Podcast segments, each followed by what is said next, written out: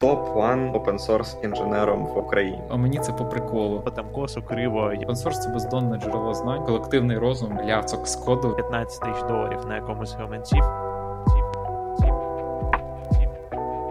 Всім привіт, друзі! З вами черговий випуск ЖПТ подкасту. Якщо бути точним, мені здається, це вже прям 13-й. Таке цікаве число. Е, з вами його ведучий. Мене звати Влад Кампов. Я сінір ui інженер у компанії Netflix. До цього був фронтенд Guild Engineering менеджером у компанії Wix.com.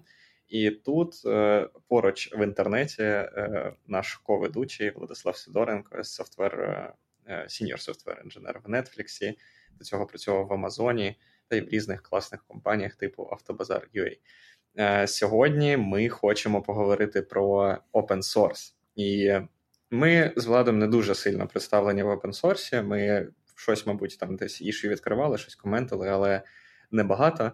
Тому, щоб не бути такими простачками, е, обговорюючи це, ми покликали гостя. А в гостях у нас е, Денис Довгань, е, якщо я правильно вимовляю його прізвище, мені здається, що точно правильно. Який працює зараз фронтенд-інженером у Wix.com, і також за версіями деяких е, списків, е, це публікувала Доу, це не я придумав. Е, перший або топ open source інженер в Україні. Привіт, Денис. Розкажи трошки про себе. Привітайся з нашими слухачами. Привіт. А, Так, фронтенд інженер Wix, це правильно. Доу каже, що я там топ-1, але ми про це ще поговоримо. Ну, з хобі у мене розумний дім, історію захоплююсь, всіляким геймінгом. Люблю постати там в Твіттері, як я граю в ігри, ігри всілякі, або якісь всілякі історичні факти, маю там книжки цікаві по історії. І якби колупаю свій розумний дім, намагаюсь е, всілякі вмикачі розумні зробити, всілякі е, там опалення, всілякі автоматизації. Дуже цікава пригода. Е, мейнтейню свій домашній сервер і е, стараюсь зробити, подружити якби розумний дім з мешканцями цього дому.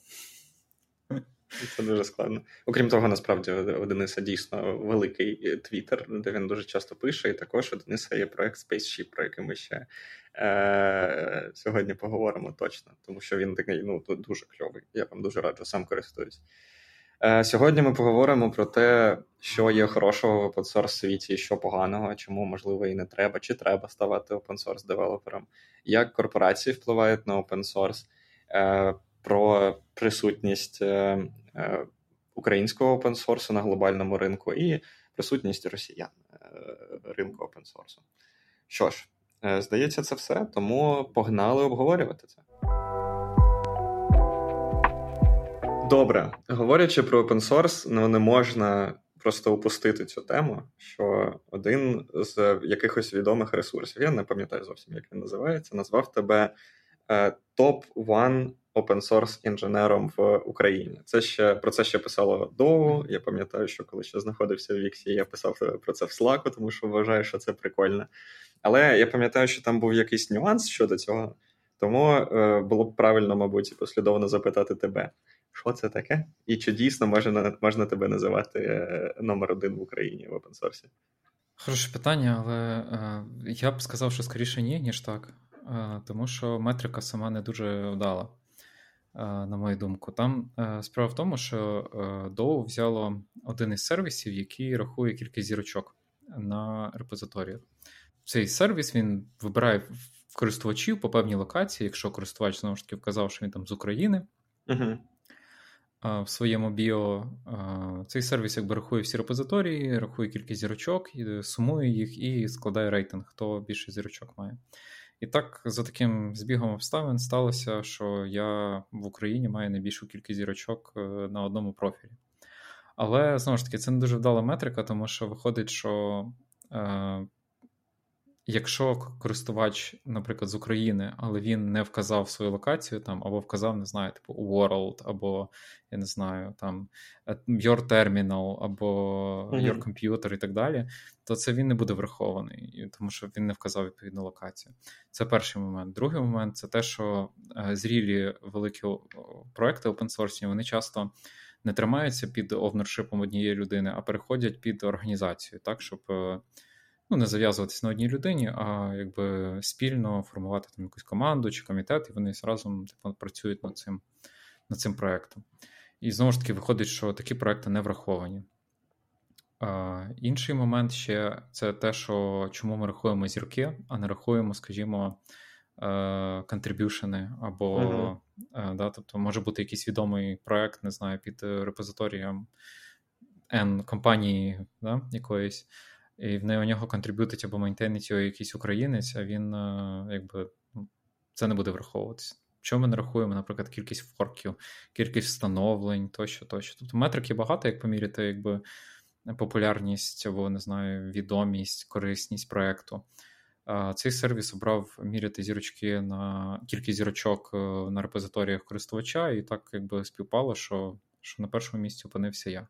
Але варто підкреслити, я навіть особисто, напевно, знаю людей, які набагато талановитіші, напевно, за мене, і які мають офігенні круті проекти, і які були в рейтингу нижче.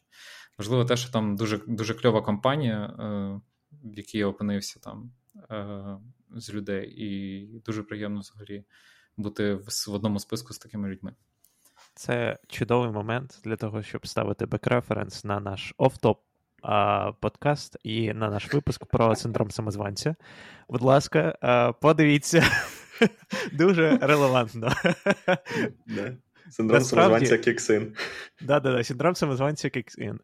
Насправді це, е, мені здається, дуже круто, яка б метрика не була, яка б щось е, за якоюсь метрикою.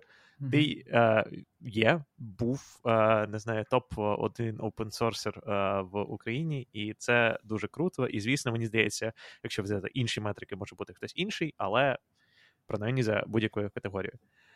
Е, в мене є одразу таке spicy питання. Е, фундаментальне, яке може в теорії вігнати в депресію. Нащо бути... Він він, він постійно а, запитує всіх, типу, на що ти да. це робиш? І і люди да, сидять да, і такі, боже мій. такі, боже мій. Дійсно. Тому, Денисе, на що бути опенсорсером? Опенсорсером. Опенсорсером. Ви можете вставити такий фрагмент цього полтавського палія, типу, а мені це по приколу. От. Ну, ну, Подобається мені. Ну, от якось так історично склалося, що якби я там ще зі, зі шкільних років е, захоплювався програмуванням, дивився інші різні проекти і втягнувся якби всю цю двіжуху, поняв, що це прикольно, тому що це прикольно. Зараз поясню чому. Uh-huh. А, І я тоді ще взяв за собі за правило, щоб типу, все публікувати, весь свій код, типу, якийсь там proof of concept, е, там демочки, якісь свої знавчання, штуки. Е, все, типу, викидати в open source, е, тому що це має ряд плюсів. Ну, дійсно, ну чому от я для себе щось роблю? Наприклад, нещодавно я вчив нову мову програмування і вирішив зробити педпроект. Яка у мене має бути мотивація для того, щоб робити його опенсорсним, а не тримати близько до серця і нікому не показувати? Хороше питання. Я знову ж таки почну з того, що в там в шкільний час свій е, одна з основних мотивацій було те, що в мене ж немає, не було попереднього досвіду, так? І е, профіль на GitHub це теж хороше резюме. так? Е, Коли в тебе немає досвіду, ти можеш показати, що от я робив такі-то демки, такі-то приклади, так-то навчався, те вчив, все вчив. Е, все це виконано, типу, на викинуто на на паблік, і будь-хто, хто мене там має співбесідувати чи скрінити мій профіль, може подивитися, який код взагалі я пишу. От, І насправді завдяки цьому я там деякі свої взагалі позиції, на які я приходив, я часто, типу, навіть скіпав е, якісь там технічні етапи, тому що і так було зрозуміло, який код я пишу. Прикольно, що ти публікуєш цей код інші люди його знаходять, е, якби. І надсилають свій фідбек також. Тобто, якщо він е, інші люди вважають, що цей код корисний, вони почнуть тобі контриб'ютити. І це, умовно кажучи, по-перше, рев'ю твого коду, е, часто дуже хорошими інженерами. А по-друге, да, якщо ти не ну, важливо ж не тільки публікувати свій код, який ти пишеш, а контриб'ютити в інші репозиторії. І коли ти, скажімо, е, контриб'ютиш код в якусь відому бібліотеку або ну, скажімо, відомий проект, то е, цей проект зазвичай ведуть недурні люди, дуже недурні.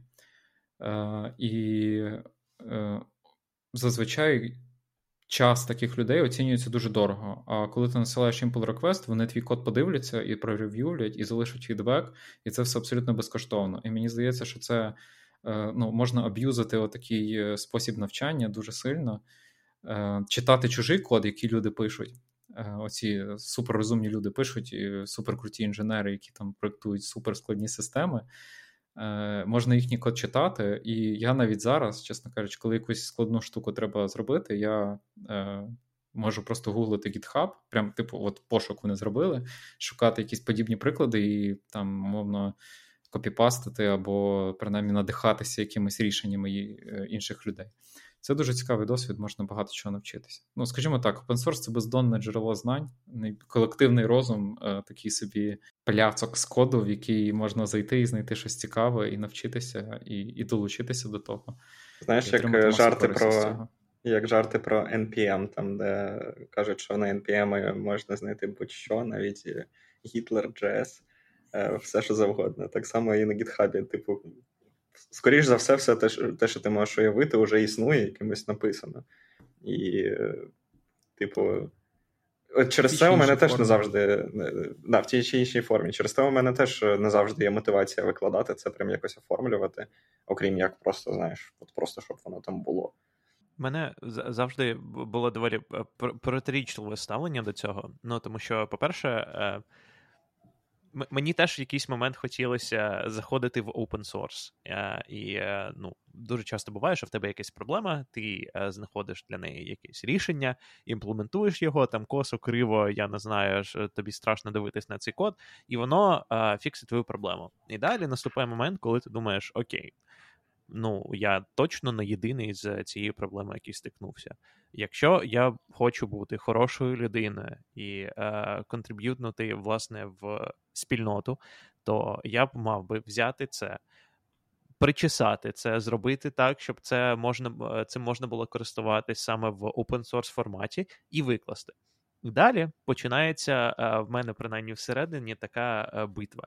Перше, люди ж будуть на це дивитись, тобто це потрібно витрачати дуже багато часу для того, щоб зробити так, щоб воно виглядало нормально, тому що а якщо а що, якщо вони зрозуміють, що я тупий? Класика.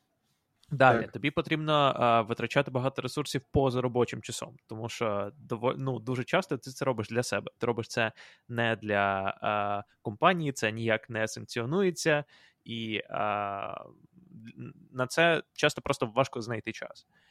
А, Третє, а, і насправді. А, що інколи е, я бачив доволі часто, коли я користуюсь опенсорсом, те, що коли ти викладаєш в опенсорс, люди е, скажімо так, 98% людей дуже цінують те, що ти робиш, але є 2%, через яких mm-hmm. цей досвід просто перетворюється у неймовірний серпентарій, назвімо так. Просто ті, що цінують, вони е, зазвичай мовчать і нічого тобі не кажуть про те, що вони цінують. Silent majority. Ось. Так.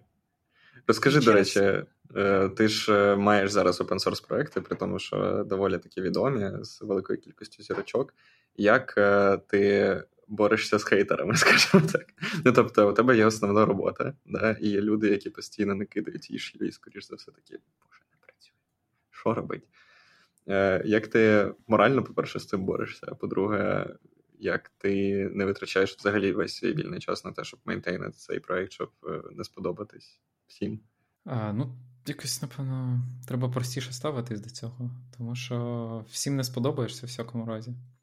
І переживати, що там скаже якийсь незнайомець з інтернету про тебе, ну, така собі ідея, як на мене. От, Тому я не сильно переживаю, а е, я би на от, оці, оцю, е, цей приклад про те, що там 90% е, собі мовчить і користуються і задоволений, а там 10 чи там 5% виливають весь негатив, порівняв би, напевно, знаєте, є відгуки там в, в, на десь на картах, якихось там mm-hmm. на картах, і відгуки на типу, стоматології, наприклад. От, Ну, яка людина, отримавши там ну, супер задоволена від стоматолога, піде залишати, типу, позитивний відгук. Стоматолог це ще ладно, а от е, пляжі. Пляжі, десь, да. типу, на курортах. Це ще дивина для мене. Типу, в мене дійсно питання до того, хто пише: блін, топовий пляж, класно тут полежав. Ну, типу, ні, ну, ніколи. Ну, ніхто, ні, коли всі задоволені, ніхто не піде залишати відгук. А коли так. ти, типу, от схарений серйозно. То ти виливаєш всю свою лють і обвалюєш просто рейтинг. І і таких людей, кожна людина, яка чимось не задоволена, вона впевнена, що їй треба залишити цей коментар і, і якось там пахаєте. Але ну, не треба переживати, що скажуть незнайомці з інтернету. Е, по часу, до речі, що це займає багато часу. Ну, я, скажімо, е, теж в мене був період, коли я доволі сильно з цього вигорів всього і взагалі не хотів нічого робити. Але зараз я так шукаю якийсь такий баланс. Е, я, скажімо так, зробив собі за правило, що там неділя в мене точно без ноутбука завжди. Угу. Тобто я стараюсь нічого не не контрибутити. Якщо я щось е, коджу, то це або субота, або будні вечорами, або, наприклад, сильно зранку, е, там до роботи, наприклад. Ось. Ну, як правило, це вночі або субота. І я, скажімо, роблю так е, не всі проекти зразу, а якби фокусуюсь на одному. Да? Тобто, цей там цих два тижні ми присвячуємо часу цьому проекту і там хочу дойти до якогось мейлстоуна я займаюся цим проектом. Е, далі переключаю свою увагу на на інший свій якийсь проект, і там, наприклад, займаюся е, іш'юсами, багами, там, апдейтом залежностей тощо. І якби так в такому циклі рухаюсь, тобто один проект, інший. А і ну, не не стараюся відповісти всім. Там мене раніше, скажімо, була така мета, що там, якщо відкривається якийсь якийсь іш'ю, то треба дати відповідь людині в перший же день. Тобто за 24 uh-huh. години вона має отримати хоча б якийсь фідбек, щоб, типу, що вона ну, не кричить в порожнечу, щоб що її почули. А далі вже там можна розбиратися там, по мірі, по мірі свого часу. Але е, це прикольно, напевно, до великих проєктів, які там мають ресурс, мають е, фінанси, і і тим ними займаються постійно якісь люди. Але для персонального опенсорсу це трохи деструктивно, як на мене. І якби просто маю час, займаюсь. Не маю часу, не займаюсь. Ну, Не подобається щось, кидайте pull request. І Якби я стараюся не е, як ну, люди часто вимагають якусь функціональність, типу, а було би прикольно зробити щось там. Угу. Ну, зроби. Ну, Що що, ти що ти від мене хочеш? Типу, я я інвестував свій час, я викладаю це безкоштовно, щоб ти цим зміг користуватися. А ти, типу, приходиш і і просиш, щоб я тобі робив якусь твою забаганку. Я цього не зобов'язаний робити. Якщо тобі це потрібно, можеш надіслати pull request, я це подивлюся і мершу. Може, це неправильний підхід але мені тримає він менталочку трохи. Я впевнений, що це дуже правильний підхід, тому що я інколи дивлюсь, теж там дивлюсь якісь інші шукаю. Я просто дивлюсь, як люди приходять, і таке: е, я попросив зробити цю фічу три дні тому. Чому вона ще не зроблена? Що це таке? Ти лінива жопа. І. І що? І що, не? Кажучи про, ти поговорив тільки що про те, коли ти все ж таки цим займаєшся. І у мене з'явилось таке доволі послідовне питання щодо того, чи не претендувала жодна з робіт, на яких ти full-time працюєш, на те, що ти розроблюєш е, в свій вільний час. Тому що різні, скажімо, є policy, і е, так само в Україні є різні способи співпраці з е, великими компаніями. Контракти, є direct employment і так далі. Але внутрішні полісі багатьох компаній е, кажуть про те, що ну не можна да, розроблювати софт, який там може бути, може належати цій компанії. Як у тебе з цим були колись кейси? Я боюсь, щоб це, цей запис подкасту не став якби відправною точкою до такого президенту. Да, для для юристів компанії. Блін, а чому ви не подумали про це? А ну сюди, Денис. Ні, Поки що поки що тьфу не було.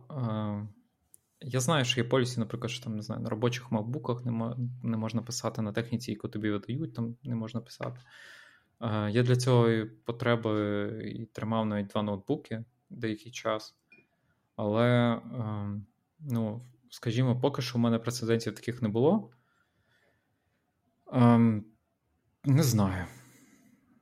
Це сильно, типу, з площини, напевно, юриспруденції е, питання. І ну і потім як доказати, да, що це, типу, те, що ти розроблював на робочому ноутбуці в робочий час, і взагалі там щось стирив з компанії теж не Мені, мені здається, була така драма про, здається, Nginx, коли якась руснява контора, де працював цей якби автор Nginx, почала претендувати на те, що якби, на на Nginx, тому що він писав mm-hmm. часто коміти в робочий час, і там коротше, драма була. Я не знаю, чому вона цим закінчилася, але якби Nginx живий і все працює.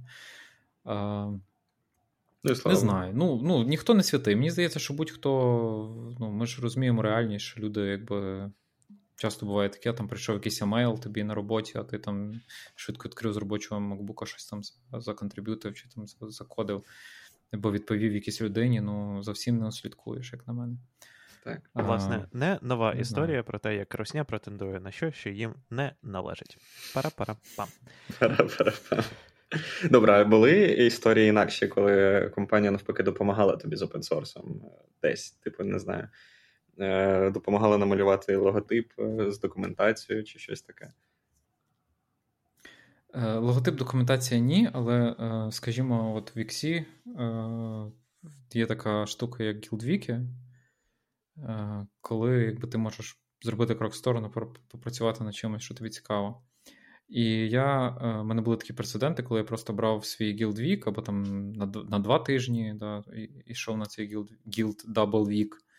І, наприклад, працював над своїм open І навіть, е, скажімо, мій один із основних проєктів Spaceship, я е, версію 4.0 зарелізив, е, ну, доробив і зарелізив під час свого гілдвіку. Тобто, ну, фактично, типу, full-time попрацював.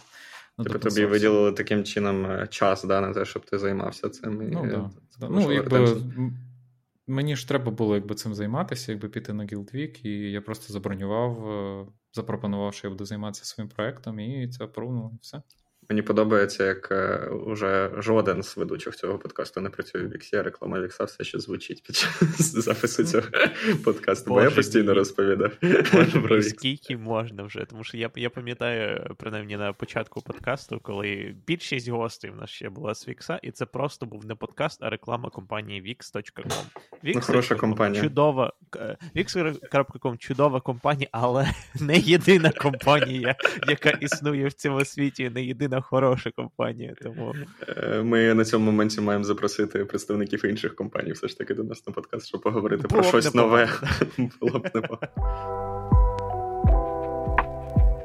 Шановні друзі, ми записуємо цей випуск під час повномасштабного наступу Російської Федерації на територію України для того, щоб допомогти захисникам і захисницям, які боронять нашу державу від цієї зарази, давайте закинемо 5, 10, 20 або 10 тисяч гривень в будь-який фонд на ваш вибір і допоможемо чим можемо.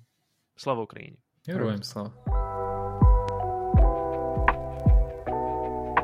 Open source це кльово. Я дійсно деякий час е, думав теж доєднатися до того. Я пам'ятаю, коли я ще міг називати себе верстальщиком і тільки заходив в світ JavaScript через jQuery, е, я також створив якусь е, ліпку і виклав її в open source. Я так пишався цим. Боже мій, ви би мене бачили. Я просто ходив і всім розповідав. Звичайно, мені здається, я бачив на NPM якісь скачування її, але не думаю, що її багато хто використовував, тому що ще після того я задумувався, чи не переписати мені це з jQuery на CoffeeScript. І дякувати Богу, я це не зробив. Дякувати Богу, я це, це не зробив. Е, Одне з тих, е, Одна з тих речей, що мене тримало до того, щоб продовжувати, це все ж таки дійсно знайти вільний час на це, е, при тому, що це не оплачується. Да? Тобто у тебе має бути mm-hmm. дуже багато внутрішньої і зовнішньої мотивації для того, щоб продовжувати підтримувати цей проект, який дійсно може тобі подобатись і бути навіть тобі корисним, але все ще це твій вільний час, який ти можеш використовувати на, щось інше. Як ти з цим працюєш? Е, чи є у тебе на твоєму поточному проєкті якась фінансова мотивація зовнішня, чи тобі достатньо того, що люди кажуть, що класний проект, е, зірочки і шиси, і так далі. Я знайшов для себе таку формулу, що найкраще для мене працює те, що е, підтримка проєктів, якими я реально користуюсь. Тобто, ну, це це найкраща мотивація, це якийсь інструмент, яким ти користуєшся щодня, і якби ти хочеш, щоб він нормально працював, що він там хочеш його покращувати, додавати в нього нові можливості. І якби ці проекти, якими, які я зараз активно підтримую, вони це проекти, якими я безпосередньо користуюсь.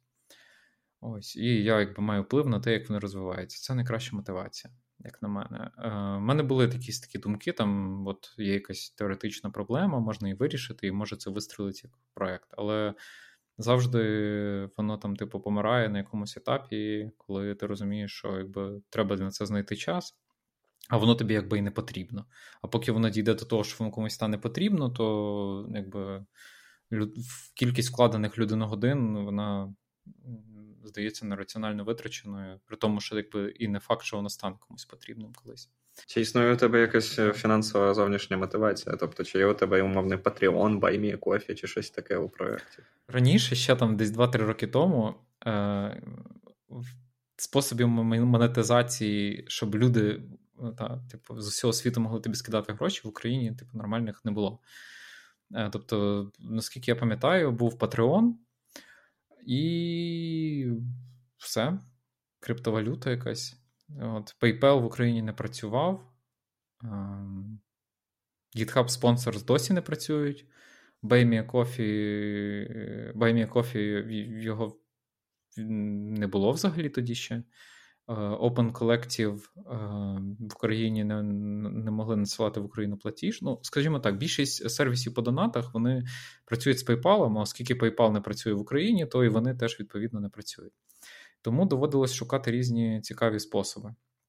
Ось, Але е, саме ускладнення воно призвело до того, що якби я не сильно свої проекти і міг монетизувати. Я відкрив свій Patreon, хтось туди там періодично закидав якісь кошти.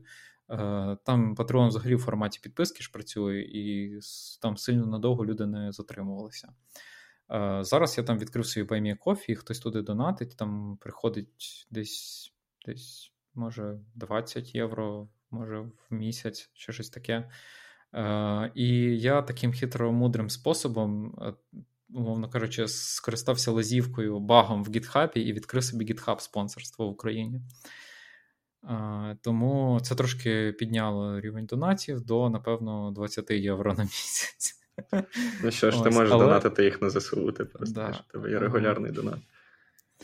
Я да, це це з таких повторюваних донатів, але були і прикольні якісь випадки, коли ну, в мене, якби я в якийсь момент завів собі типу, якісь криптогаманці, там біткоін, е, ефіріум, і, типу, закинув на свої проекти, просто, типу, коди гаманців, типу, хто хоче, типу, можете донатити. І, ну, ну типу, чому ні?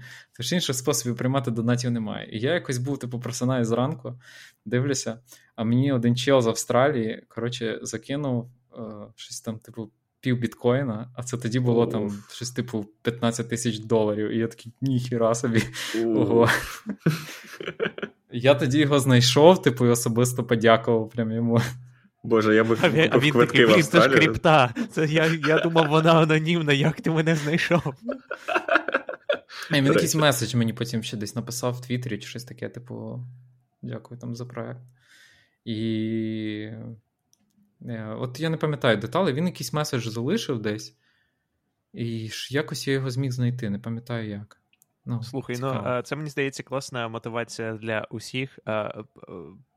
Продовжуйте працювати над open source, навіть якщо ви не отримуєте цього грошей, тому що одного ранку ви можете прокинутись, а у вас там лежить 15 е, тисяч доларів на якомусь з гаманців через рандомного чувака з Австралії. Чи зобов'язані компанії, які користуються певним open source продуктом, е, контриб'ютити в цей продукт? Тому що я дуже часто бачу в е, там онлайн і обговорюють про те, що там, наприклад, Amazon користується цією open source бібліотекою, і взагалі вони мають платити за це купу грошей, або це і це. Тому що я я можу тут е, зрозуміти обидві сторони, якби і корпоративно, і людей, тому що з точки зору open source мейнтейнера, типу. А що ти маєш е, безкоштовно працювати на компанію? І за рахунок тебе, типу, компанія економить дуже багато грошей, тому що не потрібно реімплементити якісь речі. А з іншої точки зору, компанія така: ну, блін, це ж open source. Тобто людина першопочатково вона не знала, що компанія буде користуватися цим продуктом, яка різниця, користується компанія чи ні. Як як от ви думаєте, що ви думаєте про це? Ну, скажімо так, юридичних зобов'язань там якихось немає. Є, по суті, зобов'язання якісь моральні. Та? Якщо ти заробляєш там мільйони доларів, е- користуючись якоюсь там бібліотечкою, яка умовно тримає твій бізнес, то якби було б непогано, щоб ти підтримував цю бібліотечку хоч якось, якщо твій бізнес від неї залежить. Там чи умовно фреймворком ти якимось користуєшся, і твій бізнес зав'язаний на цьому. Ти ти зацікавлена особа, щоб цей фреймворк і бібліотечка не загнулися, е, щоб той єдиний maintainer, який це підтримує, не не крякнув, і якби, щоб весь твій бізнес не посипався. Е, було б було б непогано, так, звісно, але ніхто ні до чого не зобов'язаний, якби ліцензії open не зобов'язують платити. Е, та й взагалі open source, типу, це тільки про відкритість коду. Да? Е, це не значить, що він безкоштовний. Тому що та, Libre software, Free software це не не те саме, що open software. І якби є схема монетизації open source, коли умовно там певна скоп функціональності видають платно, або умовно дають тобі підписку, е, або, е, скажімо, self-hosted якісь рішення надають безкоштовно, а якщо ти хочеш користуватися сервісом, то ти вже платиш гроші. Е, слово, моделі різні є. Кожен пише там якби свої умови використання свого софту. Але, як правило, ніхто ні до чого не не зобов'язаний, і все це тримається на ентузіазмі або на якомусь шкурному інтересі. Є, значить, open source, є бібліотеки, а, і є цінність, яку приносить код. Є люди, які пишуть цей код. І питання: а, якщо людина мудак, але код дуже корисний, чи а, є в тебе якісь а, moral obligations, як то кажуть, для mm-hmm. того, щоб не використовувати цей код, при тому, що ти знаєш, що людина не отримає з цього ніяких грошей. А, І це дуже схоже на ситуацію, наприклад, чи можна слухати музику Майкла Джексона. А, або, тобто, людини. Ні, Роснєвий реп в будь-якому випадку не треба слухати, тому що це ще й е, спонсорування тероризму, будь ласка, е, не робіть цього. Але от людина, яка зробила щось погане, або не знаю, слухати музику а, Вагнера, який композитор, не тому, що є ЧВК, а тому, що це був улюблений композитор Гітлера. Так, а що він винен, що він улюблений композитор Гітлера? Ну, він, він улюблений трохи, композитор Гітлера, і він е, дуже, е, скажімо так, в нього були е, цікаві погляди на да. євреїв. Так. Тому, Але це як приклад. Тобто, чи є якісь от такі проблема з цим. І чи можна все ще використовувати якісь бібліотеки, особливо Core, якщо мейнтейнер мудак? Ну, це вибір кожного. Ніхто теж знову ж таки ні до чого не зобов'язаний. Хочете використовуйте, хочете форкайте, хочете свою імплементацію пишіть і опенсорсіть. Якби нам нічого не заважає мати схожі рішення або навіть майже ідентичні рішення на одне і те саме. У нас є е, там десятки бібліотек е, для того, щоб виводити текст різними кольорами в терміналі, з різними імплементаціями, хто якась швидше, якась повільніша, якась має кращий API, зручніше, якась гірше, якась функціональна, якась там. Не знаю, якийсь в якомусь ООП, напевно. Так чи інакше, всі користуються кодом сумнівних людей, користуються бібліотеками, знову ж таки, PostCSS, автопрефікс, сервіс ситника і всякі Core.js від цього як його, злой рок. Іранці пишуть всілякий код, і навіть з Північної Кореї люди на GitHub щось там часом публікують. Є навіть таке. Ну, GitHub він якби притримується санкцій, е, і він ну, офіційно не працює в всяких тих територіях сумнівних, типу Ірану. Е, Північної Кореї, в Криму він, до речі, може забанити вас, якщо типу, умовно в Крим поїдете, і, типу, ви і будете без VPN користуватися, то вас забанять таке було, коли там люди, е, ну, скажімо так, переселенці з Криму ще до до повномасштабного вторгнення, вони ну, їздили там до батьків, скажімо так, чи в якихось е, персональних справах там до родичів в, в Крим і мусили користуватися VPN, тому що забанять. І якби ну, тут ніхто навіть нічого проти не має, тому що так і треба. Угу. Якби, Якщо територію крадуть, то якби там ніякі глобальні сервіси працювати не повинні. цій ночі подякуємо GitHub за те, що перетримуються санкції. І я думаю, що можемо перейти до наступної теми. У мене знову, мабуть, питання є про взаємодію корпоративного світу і open source світу, тому що перед цим ми е, казали про те, щоб компанії контриб'ютили в проекти, які, е, якими вони користуються. Але е, є інша сторона, тобто, коли всередині компанії розробляється якийсь проект, і потім а, або компанія розуміє, що це якщо компанія хороша, і компанія розуміє, що це може бути корисно для інших, то компанія викладає. Але інший аспект, що це може бути. А, на це можна дивитися з точки зору використання вільної вільної робочої вільної праці, скажімо так, тому що компанія викладає код в open source і е, купа open source е, мейнтейнерів або просто людей, які хочуть контриб'ютнути, е, вони починають працювати над цим проектом. А як? Тобто, я я б не сказав, це зашквар чи, е, чи ні, але як ви відноситесь до такого? Я не знаю. Ну, якби ніхто людей силою не не змушує писати код і контриб'ютити в, в чужі там проекти. Не знаю, пишіть якийсь дисклеймер в рідмі, в contributing guidelines своїх, що, типу, там. Або е, я знаю, що деякі проекти вони якби хочуть цифровий підпис твій. Тобто підписати, що там перед тим, як ти зможеш контриб'ютити, ти маєш там мати або якийсь GPG-підпис, або щось таке. Е, Можеш, не знаю, якийсь договір підписувати, що от я там не претендую на цей код. Ну, типу, це вже питання до юристів, як це все там організувати. Е, Я не вважаю, що це якби типу безоплачувана праця. Ну, люди добровільно прийшли, їм треба там щось пофіксити. Вони фіксять, контриб'ютять. Ну, це цікаво, чи в принципі можливий теоретично якийсь спосіб, як компанії можуть видавати гроші за contribute. Мені здається, зараз таких сервісів, в принципі, немає. Upwork, да, типу, розміщати ticket, типу, на тобі 20 доларів, якщо ти пофіксиш ці issue. Ну, не обов'язково ж насправді навіть фінансово підтримувати. Це просто, типу, якби гарний тон. Е, е, є в деяких проєктів така практика, що якщо ти щось в них контриб'ютиш, там, не знаю, якийсь плагін для якоїсь штуки робиш, або там е, фіксиш якусь штуку велику, важливу якусь багу закриваєш, то вони можуть, наприклад, тобі якийсь свек надіслати, там якісь стікери, піни, там, футболку чи щось таке. Є ж навіть той самий Хактоберфест, коли ти там береш в ньому участь, е, контриб'ютиш, і тобі потім футболочку присилають з Hacktoberfest.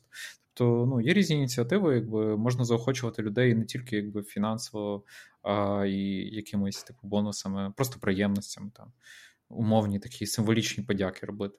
Да, навіть мені здається, просто якщо визнавати, що ось е, ці люди якось е, повпливали на проект. І а, мені здається, що коли ти open source мейнтейнер, то саме розуміння того, що ти а, вклався в щось, чим користуються там тисячі людей або якісь великі компанії, і не знаю, ну от, наприклад, там Netflix е, виклав щось в open source, і ти знаєш, що Netflix користується цим проектом. І ти там щось пофіксив, зробив яку фічу, і ти розумієш, що якимось чином ти повпливав на усіх користувачів Netflix, це мені здається дуже багато чого варто. Да, це, так, це прикольно. Тішить самолюбство і почуття власної величі.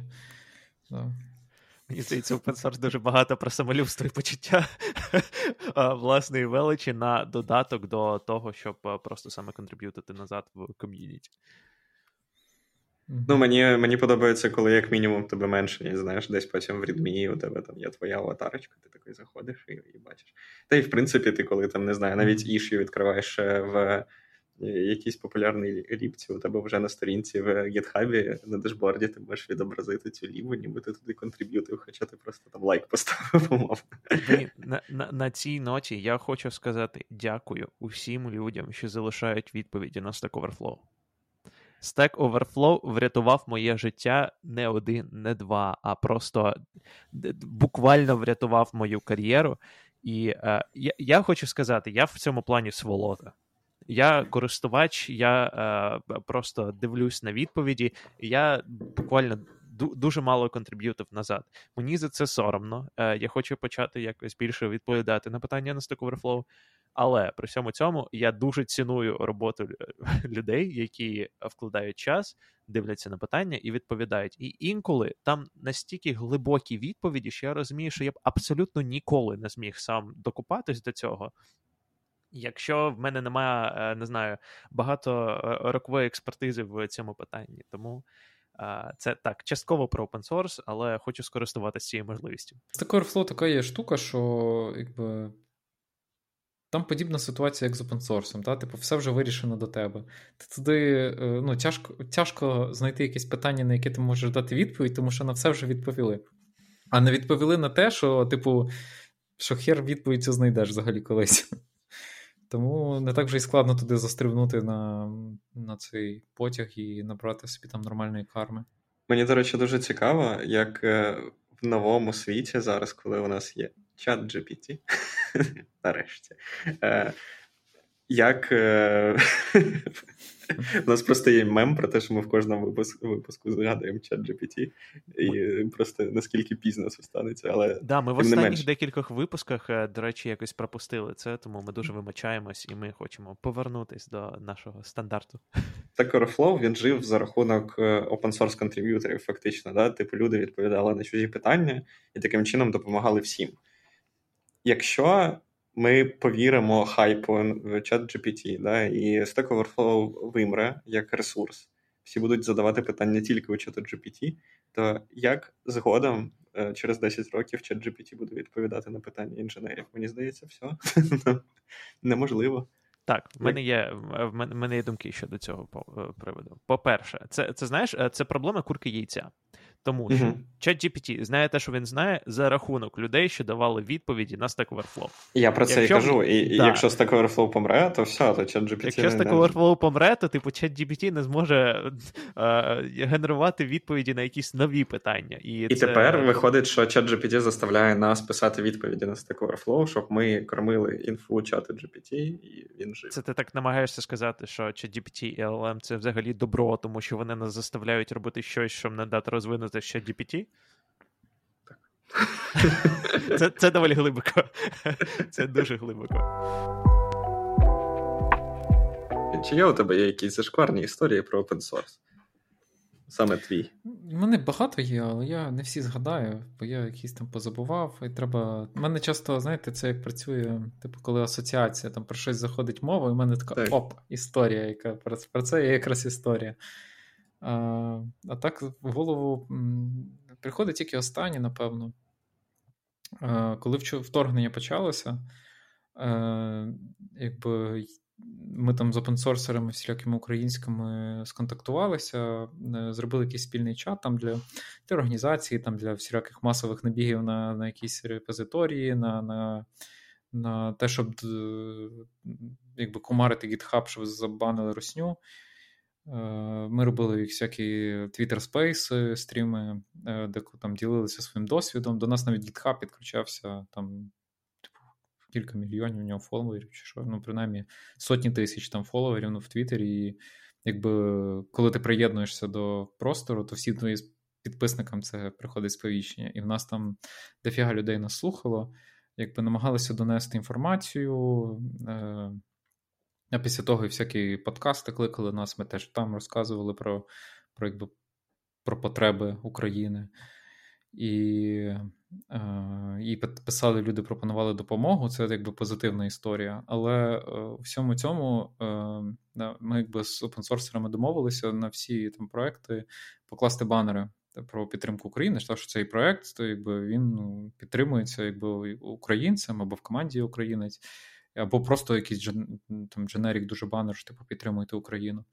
Ось, і в реакцію на цей банер мені відкрили ішю про те, що типу, Stop Politics in Open Source, а один якийсь, е, напевно, русачок прийшов і сказав, типу, що ви там держитесь, е, хорошого настроєння, здоров'я, скоро станете свободними людьми. Типу, потерпіть ще чуть-чуть. І там почалося справжнє пекло, якби Е, Ну, але те, що є такі якби неадеквати, які мені приходять і кажуть, що, типу, потерпи, зараз ми тебе звільнимо. Ем, ну, це взагалі неприйнятно, як на мене. От. Але тим не менше є дуже багато людей, які якби нормально дали йому звіздюлей, е, і він е, якби отримав свою дозу дизлайків, був забанений з мого ну, в моєму гітхабі. Е, якби Він не втрачає доступ до до SOR, ну, якби до коду, але він не може відкривати свої нові тікети, там pull-реквестення, контриб'ютити, зірочки ставити, фоловити. Ну, Там доволі обмежене блокування на гітхабі. І я там якби перебанив достатню кількість всяких таких космонавтів російських.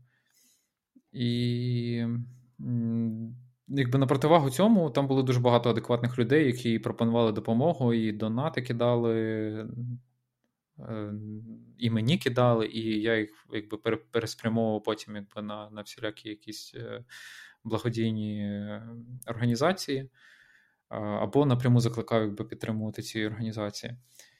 От. А інша історія така теж недавня про те, що якби на всі ці хвилі open, no, politi- no politics and open source якби зібралася когорта, як не дивно, росіян знову ж таки, е, які знову зробили, наприклад, е, один репозиторій. Я не буду його називати, якби, щоб не привертати уваги е, зайвої. Да?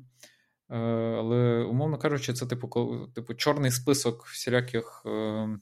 Е, вони вони це взагалі старалися зробити його максимально дженерним, типу, що це типу, список поганого софту, якби поганий софт. І там різні категорії, типу ж там malware, там якісь, типу, ем, якісь трекінги, всяке таке. Типу. Але в цих категоріях там, типу, один-два проекти. А заходиш, типу, political slogans, там категорію, і там просто, ну, типу, сотні сотні проєктів, і мої проекти також там є.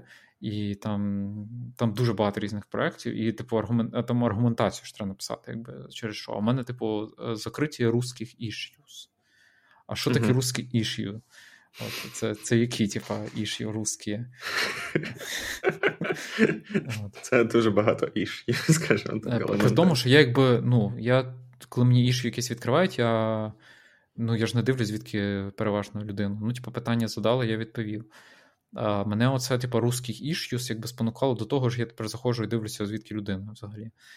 От, Тому що ну, ну, мені, якби ніхто навіть і російською, як правило, ну, в опенсорсі всі англійською спілкуються, а такі прям неадеквати, які приходять і відкривають російською іш'ю, такого такого немає. Ну, Це окремий цікавий простір, там, де є 1С е, мова програмування, в принципі, російською, і люди думають, що всі інші спілкуються російською. Тому взагалі є пласт такий, типу, всіляких такої фронтенд багеми російської, які е, там є спільноти свої великі.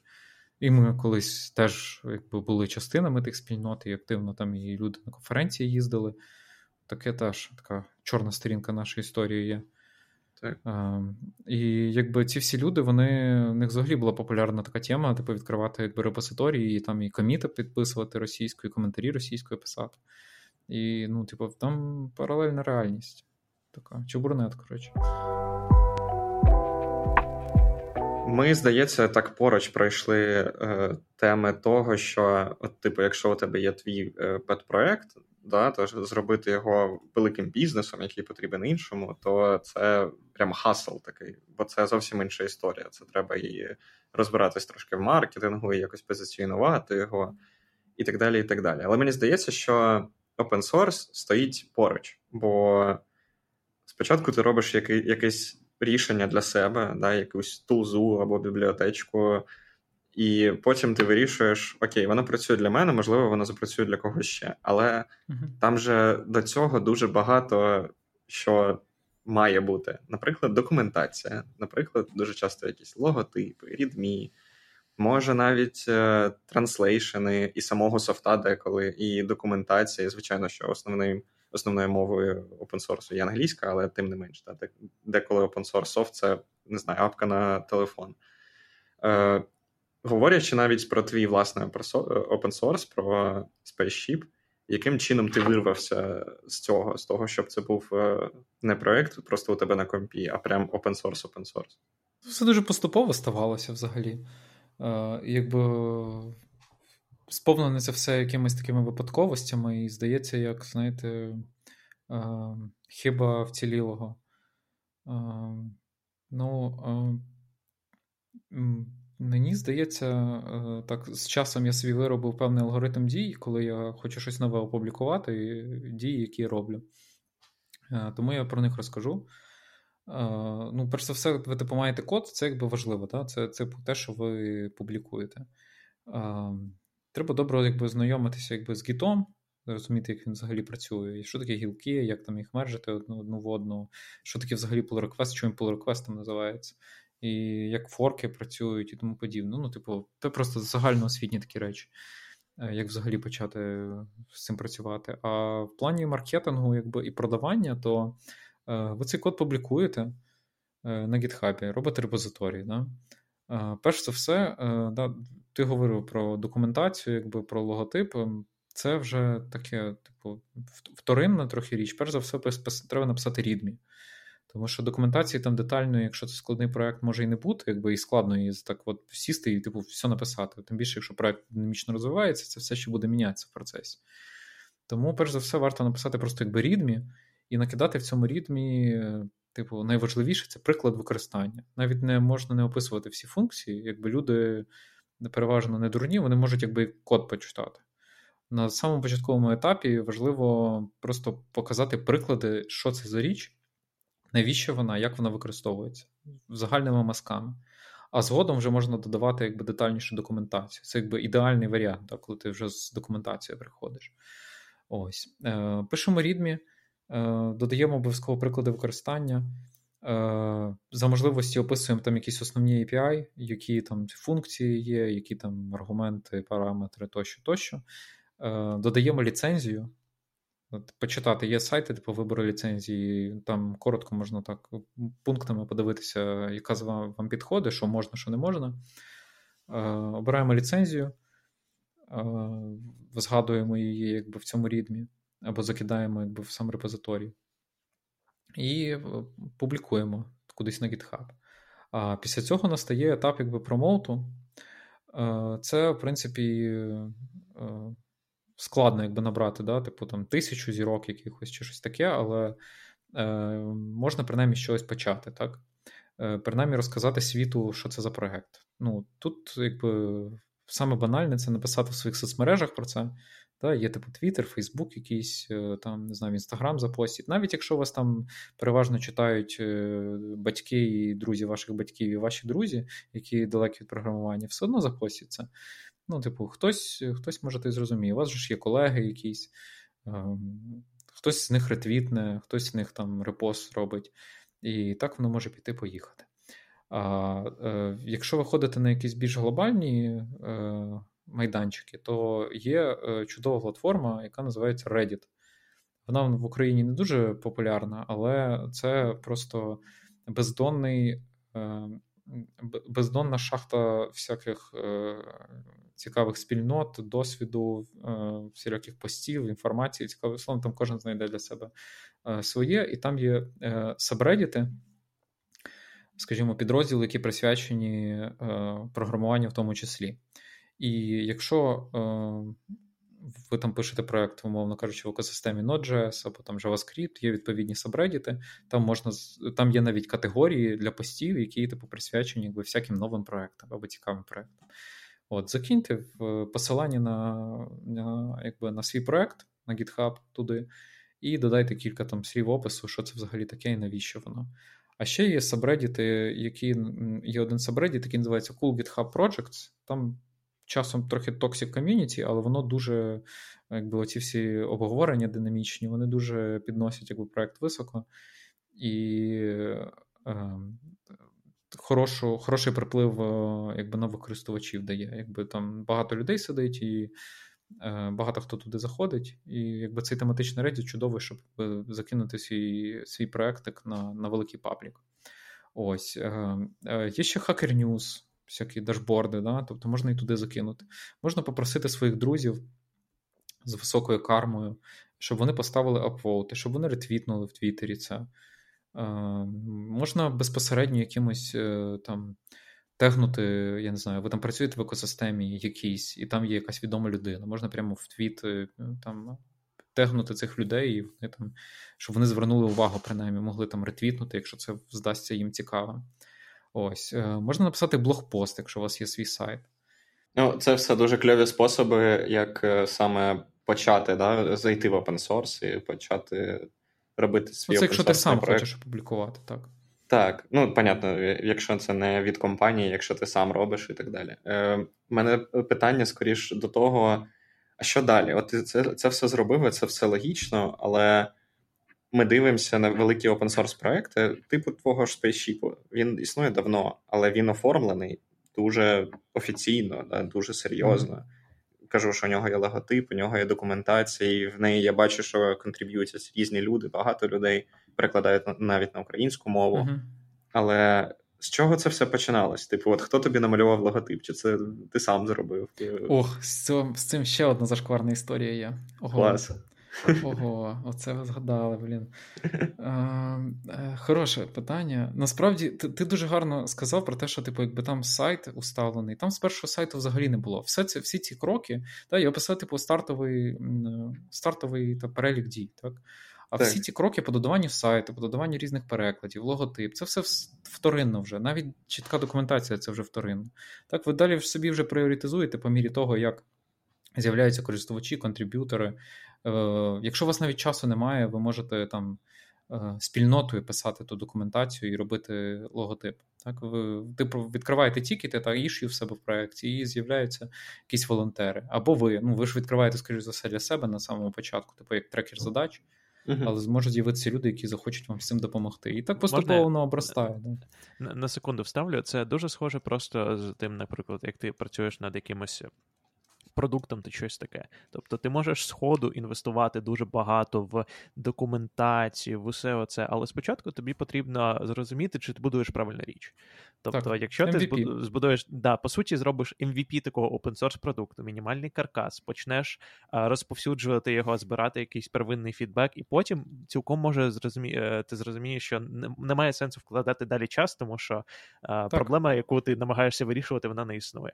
Або що люди починають користуватися, і дійсно там що перша проблема, з якою вони стикаються, отака, і типу, це варто покрити в документації. Тобто а, немає сенсу одразу робити ідеальну обгортку open source проекту, так само, як, наприклад, в продукті, в яких 30 тисяч зірочок, ем, для того, щоб просто запуститись.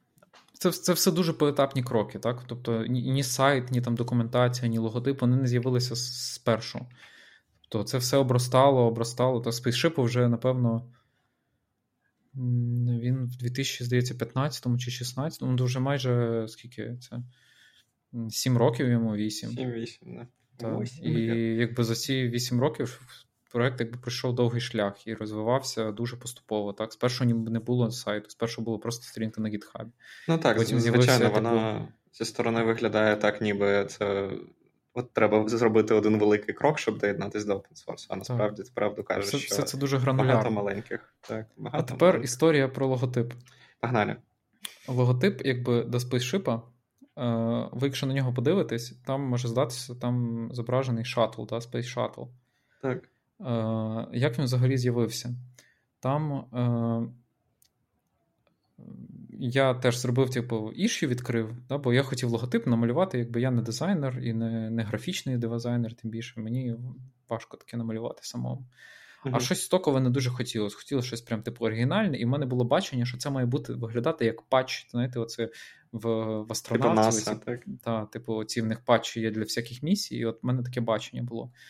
І я якби накидав, е, відкрив іщу і типу, запитав, хтось є, типу, хто волонтер готовий е, допомогти. І допоміг, відгукнувся хлопець Владивостока.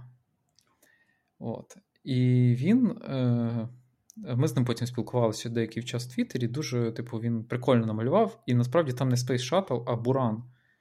Ага. От, Зображений. Буран, до речі, розроблявся одним із українських науковців, там, який був лідом якби, самої програми. Е, там, якщо зайти, у нас у мене є репозиторій, називається Бренд, і там описано типу, коротка історія взагалі про і про сам Буран, і ось, і про сам логотип. Ось. І в, відгукнувся ось цей росіянин. Він намалював, ми там співпрацювали, він там запитував, там кілька ітерацій було, намалювали, все дуже прикольно. І я, типу, довгий час ми так з ним приємно попрацювали, думав, що ну, блін, нормально, наче росіянин. Він ще, типу, якісь там опозиційні погляди мав, там Путін поганий, всі діла. А потім в якийсь момент, десь, і не пам'ятаю, в якому це році, дивлюся, типу, а він в Твіттері постить, коротше, типу, аюдах. От. І я такий, типу, о, ти, типу, в Крим поїхав? Чи ти, типу, типу, просто фотку опублікував? Він каже, да, типу, влаштували відпустку, поїхали, коротше, туди, типу, там на пару тижнів. А він з, Владів... з Владивостока, типу, поїхав mm-hmm. в Крим, чувак. Ну, типу. І ну, якби ну, поїхав би він в свою Анапу, знаєш, там ще можна було зрозуміти, якщо ти типу, там опозиціонер. Ну, блін, це ж якби анексована територія. А чел поїхав в Крим. І Ялта там. Коротше, він кілька днів постив. Мене це так схарило, це просто жесть. Я, е, я типу, кілька разів його ще перепитав, типу, дати в Криму, да, о, ну, типу, так, знаєте, нейтральненько, так, типу, дати в Криму. Коротше, я написав Стерненку. Попросив, е, типу, тому що Стерненко якраз тоді типу, починав, якби ага. свій блогерський шлях, і він, типу, е, постив всякий, він подавав заборони в Держприкордонслужбу на в'їзд всяким таким теж персонажам, які в Крим катались. Так. Я в нього попросив заяву, приклад заяви, по, яку, яку він подавав. Він мені цю заяву надіслав, я цю заяву заповнив і надіслав прикордонслужбу. І тепер, Даня, хер ти приїдеш в Крим. Взагалі, не в Крим, а в, ну, в, Україну. в Україну він точно не заїде. Ну, зараз він і так не заїде. Він хіба заїде мобіком да. і забараниться. Але. Я б ще хотів трошки а, продовжити тему щодо того, ми поговорили, як почати свій проект, але загалом щодо того, як зайти в open source, тобто мені здається, що часто перед тим, як навіть починати якийсь свій проект, а, може бути краще спробувати попрацювати над проектом який вже існує, який вже устаканений, для того, щоб зрозуміти, які процеси є в успішних open source е, продуктах, і е, щоб потім їх повторити в своєму open source продукті. І а, Є, я б може якось порекомендував три а, способи, як це можна зробити. А, Перший, най, найбільш стандартний, візьміть е, якусь річ, над якою ви працюєте, а, подивіться там на issue і спробуйте його пофіксити. Це, знаєте, найбільш класичний. Другий а, спосіб. Зараз, якраз момент, коли буде виходити цей випуск, а, проходить Hacktoberfest. Тобто, по суті, це а, івент від GitHub, коли весь жовтень, якби усіх спонукають е, пофіксити певну кількість ішів в GitHub, в якихось проєктах, і все ком'юніті готове Е, для того, щоб допомагати людям, по суті, зайти в open source, за це дають футболочки і так далі, і тому подібне. Тому спробуйте, це класно, це круто і не боляче. І третій спосіб, який більш актуальний буде, мабуть, студентам або людям, які тільки-тільки починають кар'єру, який називається Google Summer of Code, тобто GSOC. Я пам'ятаю, коли я був студентом, і я бачив, що а, тобто, яка схема? А, Ви просто можете погуглити Google Summer Code. А, блін, а, а вони не закрили його випадково, ні? Тому що я пам'ятаю, вони а, закривали принаймні а, якісь Google а, Олімпіади, щось таке. Але все одно, принаймні так і було. Ось. А, Що ти подаєшся на те, щоб. Зробити якусь відносно велику фічу, тобто ти комітиш там 2-3 місяці в open source проєкті, і за це тобі платять. Але це не повне стажування. А, Тобі потрібно там пройти певний відбір, але потім ти, е, від тебе просто очікують, що ти будеш працювати над цією open source фічею, тебе будуть підтримувати, і тобі за це заплатять гроші. І це дуже дуже дуже круто, мені здається. І дуже класно виглядає в резюме. Тому три такі способи. Це дуже кльово. Так, я дуже... я би тільки додав, що е, не просто іші дивитися. Часто в великих проєктах є лейбл, який називається щось з розряду, типу. Е, beginners, або е, Help Wanted, або Good First Issue. Та. І ним позначають зазвичай найпростіші якісь issue, тому що ну, у мене як open source мейнтейнера часто накоплюється якийсь пласт е, задач, які якби настільки прості, що е, якби не хочеться розпорошуватись, але все одно до них руки не доходять. Якби. І вони постійно десь е, їх треба зробити, але постійно не вистачає на них часу, бо вони якісь типу другосортні і нескладні. Так? І, А ти концентруєшся на чомусь більш пріоритетному. І часто публі... якби публікуються задачі, позначаються цими лейблами, і вони дуже дружелюбні до до новачків. Можна якби, взяти цю задачку, і якби, от ти вже і законтрибутив якийсь проект. А насправді там щось там тривіальне, типу, пофіксити документацію, чи там написати коментарі, ну і так далі. Подібне щось. Ми поговорили багато про е, славянський, так сказати, open source і різний опенсорс. Е, Ми не поговорили про український open source. Ти як представник е, одного з проєктів, що буквально створений в Україні. Е, Чи знаєш ти якісь кльові українські опенсорси, чи може опенсорсерів, на, яких треба обов'язково підписати, підписатись в Твіттері?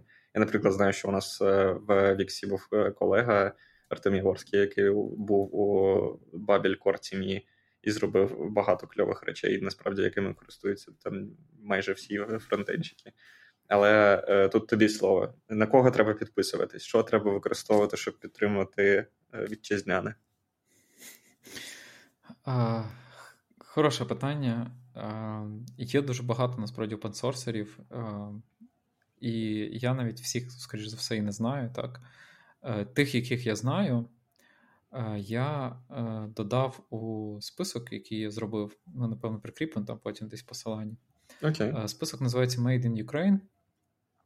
І таких списків насправді дуже багато. В більшості країнах є. Там збирають якби, представників якби, з з кожної країни і відомі опенсорсні проекти. Я зробив такий для України, і згодом якби, з'явився і офіційна якби, GitHub колекція. Яку теж, до речі, можна в неї контриб'ютити, там все теж опенсорсне. Така ж сама гітхабна колекція всяких проєктів з України. Теж можна буде закріпити десь там в коментарі. Так ось ці колекції перелічені всілякі відомі українські проекти, е, зроблені українцями або які підтримуються українцями.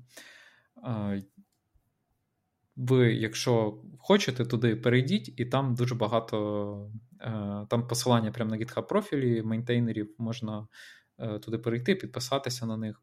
Е, там же можна і в Twitter знайти їхні. Я так коротко, тільки найбільш, напевно, відомих з великих проєктів підсвічу. Знаю Олексія Трихліба, який писав багато там всяких навчальних матеріалів для ну, по JavaScript, по алгоритмах. Святослав Сидоренко, чи Сидоренко. Можливо.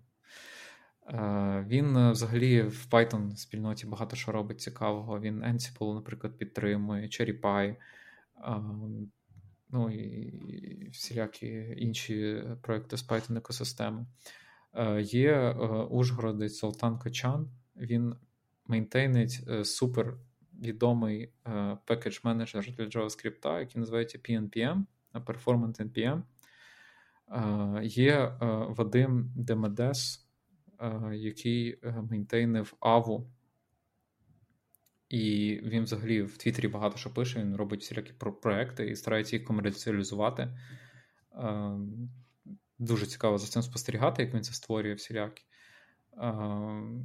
А, і, до речі, він ще зробив такий імплемент, коротше кажучи, імплементацію React в терміналі. Це така бібліотека, яка називається Ink. Угу. Ось, І вона дозволяє писати якби для терміналу всілякі аплікейшени в парадигмі якби React, робити компоненти і, ну, коротше кажучи, це такий рендер в терміналі React. Прикольна штука дуже. Ось. І Є е, е, Володимир Агафонькін, який зробив Leaflet, Leaflet, Leaflet, здається, так називається проект. Це така картографічна бібліотека. І якщо ви коли-небудь бачили на сайтах е, карти якісь, то, скоріш за все, там написано це на цій бібліотеці і реалізовано. Е, Приємно. Вона це це де-факто стандарт індустрії, е, використовується постійно. Є ще, скажімо, ну і крім цього, то це це один із таких це найвідоміший його проект, але крім цього, він ще робить багато всього в в сфері там алгоритмів. І в нього там є всякі імплементації алгоритмів е, на його гітхабі. Теж дуже цікаво поспостерігати, подивитися. Е, є. Е, так, мені треба згадати. Є Іван Гончаров, який робить для GraphQL. Угу. Там теж багато цікавого. Є Паша Міллер, який зробив, скажімо, бранч. Це такий веб-пак для дідів.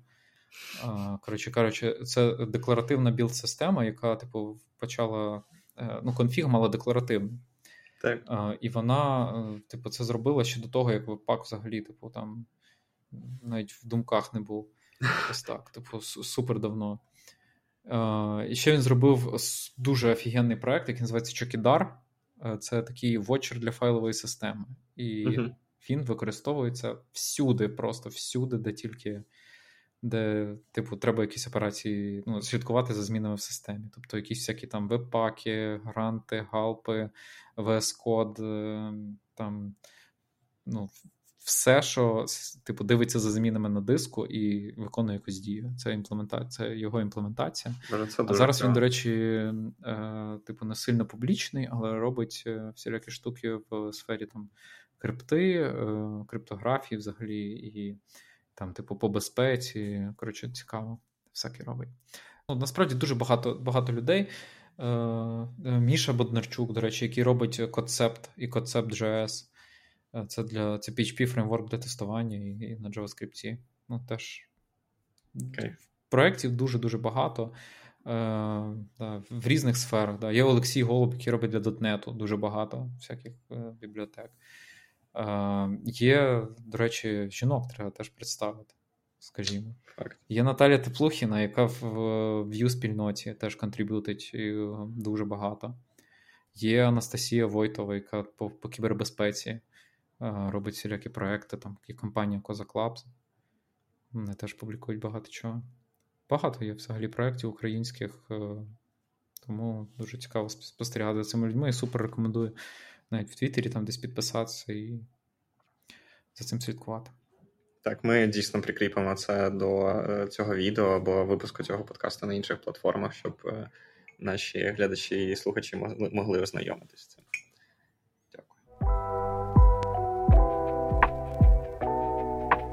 Нам нам час закруглятись, Денисе. Я дуже дякую тобі за цю розмову. І е, сьогодні ми поговорили про, мабуть, е, ну не все, е, що можливо про open source, але ми поговорили про те, як почати в open source, як почати робити свій проект, які зашкварні історії з open source, і чому Русня і open source це не дуже поєднувані речі, принаймні в останній час.